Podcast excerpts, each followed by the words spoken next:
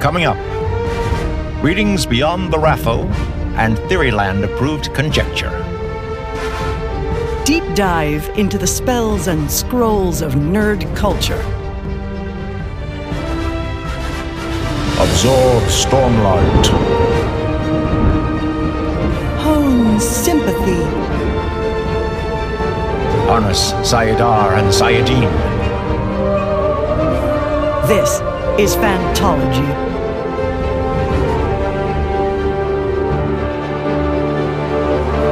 You may have heard of us.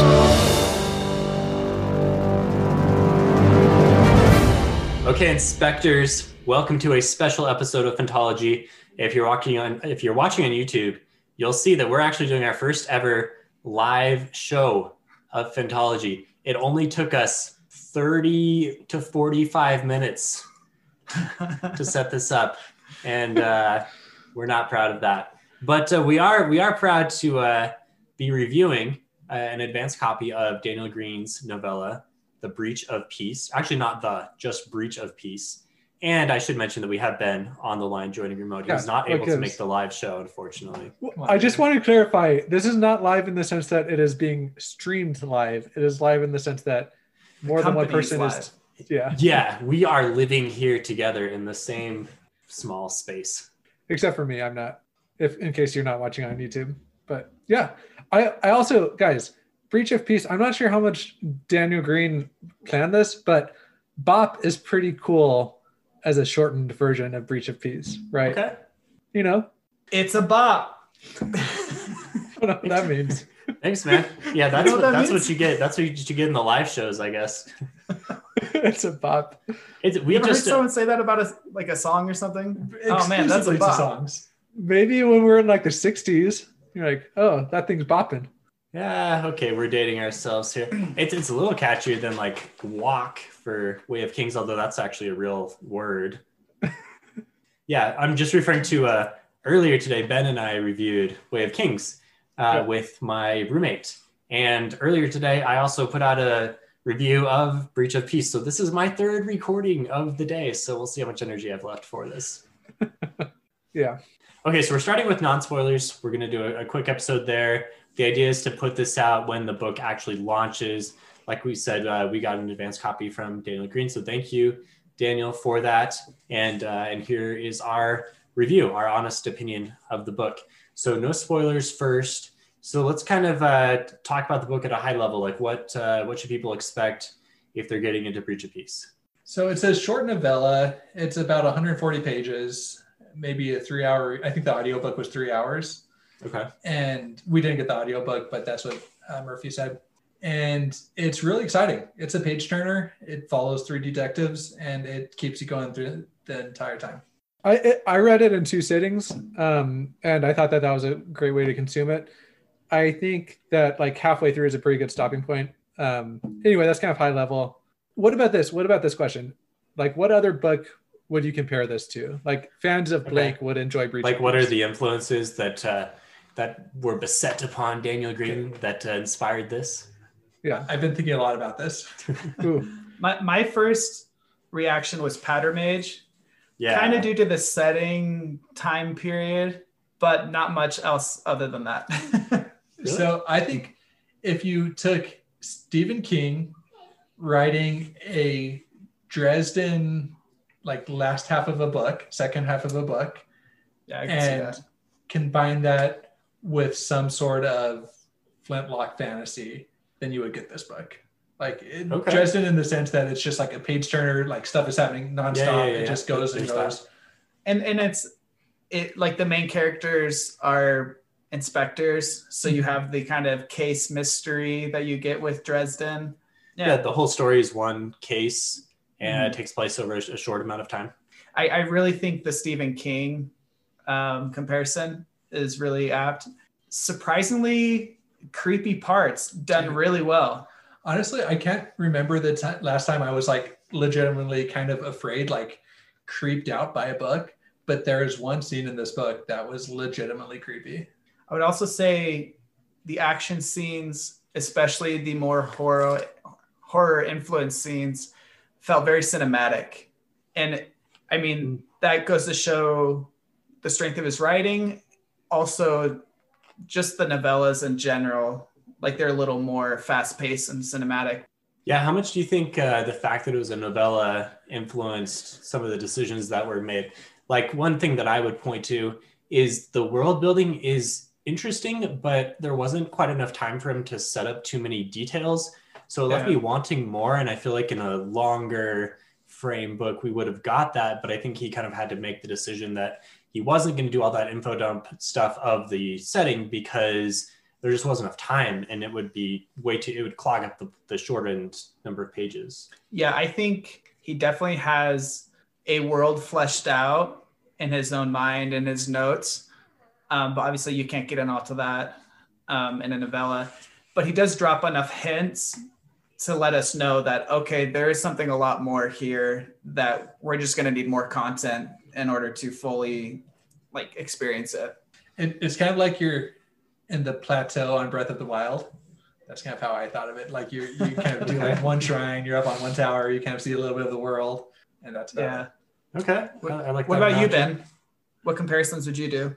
Yeah, I I thought about Dresden for sure when I was reading it, especially because the first book of Dresden also kind of have a, has a a graphic crime scene in it. Yeah. Yeah. That's true. It was Not, very a- not as graphic. yeah, maybe not. I mean, in Dresden, it's not really spoilers, but you got like hearts exploding out of ribcage in the middle of a sexual act, so it's pretty graphic. There, yeah, when you say it that way, when you say it that way, it sounds bad. We're getting demonetized. Are we No, we're not. We're not monetized. We're, we would we be. got nothing to lose here. but yeah, so it's that's why it's comparable. Uh, I also think it was pretty it was pretty dark, you know. So if if you like, you know, Joe Abercrombie or these like a little bit more dark books, then then you'll Mhm. like this book. Yeah, I would say it's for sure grim dark, and it's it's I think on the top of the dark fantasy list right now. yeah, it's it's like grim dark combined with horror. I'd say. Yeah. There's uh, some horror aspects of it. Sounds quite dark. Well, I was gonna say during our our uh, February review news fantasy news episode, we asked the question: Can it still be considered fantasy if there's no magic in it? Yeah, And this book kind of straddles that line. There is magic, and we talked about like the creature magic that can occur in some books, and I think that that kind of straddles this line. Mhm. But magic wasn't like a pervasive influence in the book. and it's never really clear if if it really has magic you know Yeah, it could yeah, be some type is it of magic or is it technology or Yeah, science? let, let's not get too far into spoilers. Yeah. but Right. yeah, I mean, it's pretty. that's kind of the general feel of the book. yeah, yeah. Yeah. yeah I'll, I'll also throw 1984 out there as an influence. I think there's there's some just like the way that the society is set up kind of has that like controlling feel to it, and it's not explored a whole lot. But that's the vibe I got. You also know Yeah. Red Rising could be a good comparison comparison too. It kind of Red Rising has that kind of like Orwellian feel um, Okay. in some parts. You know, I'm thinking specifically in the fir- first part This of the dystopian esque type thing. Right. Okay. I don't know. that being said don't think you're going in to read a dys- dystopian novel because it's Right, not right. It's Mhm. not a dystopian novel. Mhm. just the government that exists in it is similar to one Yeah, yeah. So I think we do need to give a content warning. We kind of already danced around this with the with just the nature of the the grim dark and horror. There's there's a lot of graphic like gore type of things, especially. So uh, if that's not something you're going to stomach super well, you want to skim over some parts, or maybe this this isn't for you. Um, and then there's some, some some significant swearing as well. Um, so both those things should just be noted. I agree with that. It's definitely not a book that you would like. I, I probably wouldn't give it to my 13 year old nephew. You know what I mean? It's a it's a book that No, it's definitely an, an adult. yeah, it would stick with you if you read it when you're kid. Oh, but that being said, you could probably skip over the first like five pages, and it gets significantly less violent after that. And we'll talk more about uh, some of those things in our next episode, which will be dropped right after this. Will be full spoilers. Okay, some other, some other non-spoiler things that we could talk about are things like prose. What do Yeah, we think about that? Yeah, so that's kind of like Daniel Greene's a booktuber. He dropped a book. Is he an author? That's probably what most people are going to come into this thinking, right? And I mentioned this in the YouTube video that that I put out. But uh, sometimes you hear of someone writing a book, your uncle, your brother, your booktuber friend, whatever, and I always kind of like internally cringe or I'm just like a little worried to read it. 'cause, like, what if it's not good, you know? And so I think most people are wondering that, right? Like, is Daniel Greene an author as well?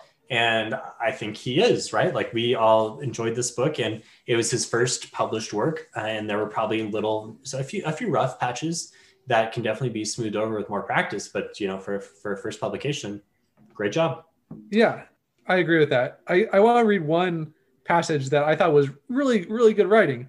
And it's uh, so it says, His eyes refused to leave hers. Their gray calm clashed with her own brown eyed fury. And then it has a swear word that I'm not going to say. So, but I mean, do you, why even say that? you could just stopped. it's a, but okay. So, but that's pretty good, right? His eyes refused to Yeah. leave hers. Their gray calm clashed with her own brown eyed fury. I mean, that's like pretty good prose. And it's something I would have never thought to put in a book like eye colors Okay, clashing with each other. Pretty good, Yeah. Daniel. I, I think to go along with Steven's point, a lot of people are going to look at Daniel as, you know, a fan of fantasy, but can a fan be an author? And I think that's kind of like a irrational judgment to be made because every fantasy author since Tolkien has been a fan of fantasy, right? Yeah, that's they why all, they write They all read each other. Tolkien and C.S. Lewis were buddies. Yeah. Yeah. So, um, yeah, I definitely think he is an author. This is uh, much better than I would have expected a YouTuber to be able to do. So, Yeah. stop thinking of him as just a YouTuber. Hmm. Think of him as an author. It's like uh, what was there? Jake Paul or Logan Paul going into the boxing ring? Who's who's that guy? Yeah, this is the this is equivalent of the Pauls becoming transitioning to boxing. Just think of it that way. so, so one thing I will say, and Daniel talked about this on one of his live streams or one of his videos, but he talked about how he did go through like an editing process and how he paid an editor to go through and edit it and smooth out some of the rough parts. And you can tell. Yeah. And he, he kind of put that out there in the self-pub industry that sometimes people will skip that step. And it's understandable because that like costs money Mhm. and people are just doing this as a little pet project Mhm. but i think that's really what made this read well you can tell that like a professional went over this and helped him smooth out some parts i think That Yeah. said, and maybe I'm just a pro snob, but I felt like there were a few times it's a little jarring. Like some of the wording that he used, like I felt like we were busting out the the, the uh, Cogitations. Was that did he use that? There, there was some definitely uh, some thesaurus. I can never say that word thesaurus. That was definitely busted out uh, I, I would assume i don't know maybe he's got an amazing lexicon. Uh, I didn't I didn't feel that way. yeah. You know it never I mean, i mean i felt like i was reading miles on a couple times where it's like what, what is this word? He obviously isn't Patrick Rothfuss, but I didn't think the prose gotten away with the story at all. I think there's times it definitely made the story more enjoyable. But yeah, nothing negative to say about the prose for me. Well, Jake, I remember you saying that you thought you found a typo. So I don't know if that has to do with prose or what, but The, the typo had to do with um, a character's last name. And I'm not even Oh. sure if it is a typo. I have to go back and look. all right hold the presses on that one okay, Stephen, I have a question for you. Yeah What did you think about the names? Because I know that you're a big name nerd. You're Oh, or that's- name snob, more like it. Like Yeah. things can't be too complicated. turns out i'm, a, but they I'm a snob in general yeah I, I don't i don't like names that are too crazy out there uh, They need to be some- original too. Yeah, they should be original, but they also shouldn't be so hard that I like don't know how to pronounce them or don't remember them. I thought for the most part, I mean, the main character's name is is Khlid, K H L I D, which is definitely not a name I've ever heard before, but I, I didn't hate it. Oh, The rest of the names are pretty yeah, chapman is a good name yeah, I like I like Chapman. I like Sam. Sam is one we've heard before. when when I read her name Khlid, it made me think, oh, this is kind of different. I wonder why he chose this name when all the other names are a little more. yeah Commonplace. it- let's not get into spoilers because i feel like i might Oh yeah, yeah, yeah, I know. But I'm interested to learn how like how people come up with names that they want to use, especially when that one is so different than others within the same book. Okay, so uh, what else should we talk about in the non-spoiler? I mean, the, the we should maybe mention like the plot and in general the pacing. It, it read very quickly. It was exciting. It was your murder mystery type feel Yeah. to it. you could easily read this in one sitting I think. Yeah. did you jake I- Yeah, yeah I feel like I wanted to, but I just started kind of late at night and about the 50% way, I just kind of needed to go to sleep. But yeah, you could easily read this in one sitting. The 50% mark, or it's like 48%, is a really good stopping point.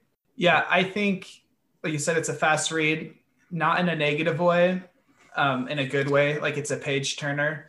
I think the plot was pretty well done for a mystery. That can kind of be hard to execute. Make sure you leave enough clues to get people interested, but not too much to make it obvious. yeah. Like I think he balanced that pretty well.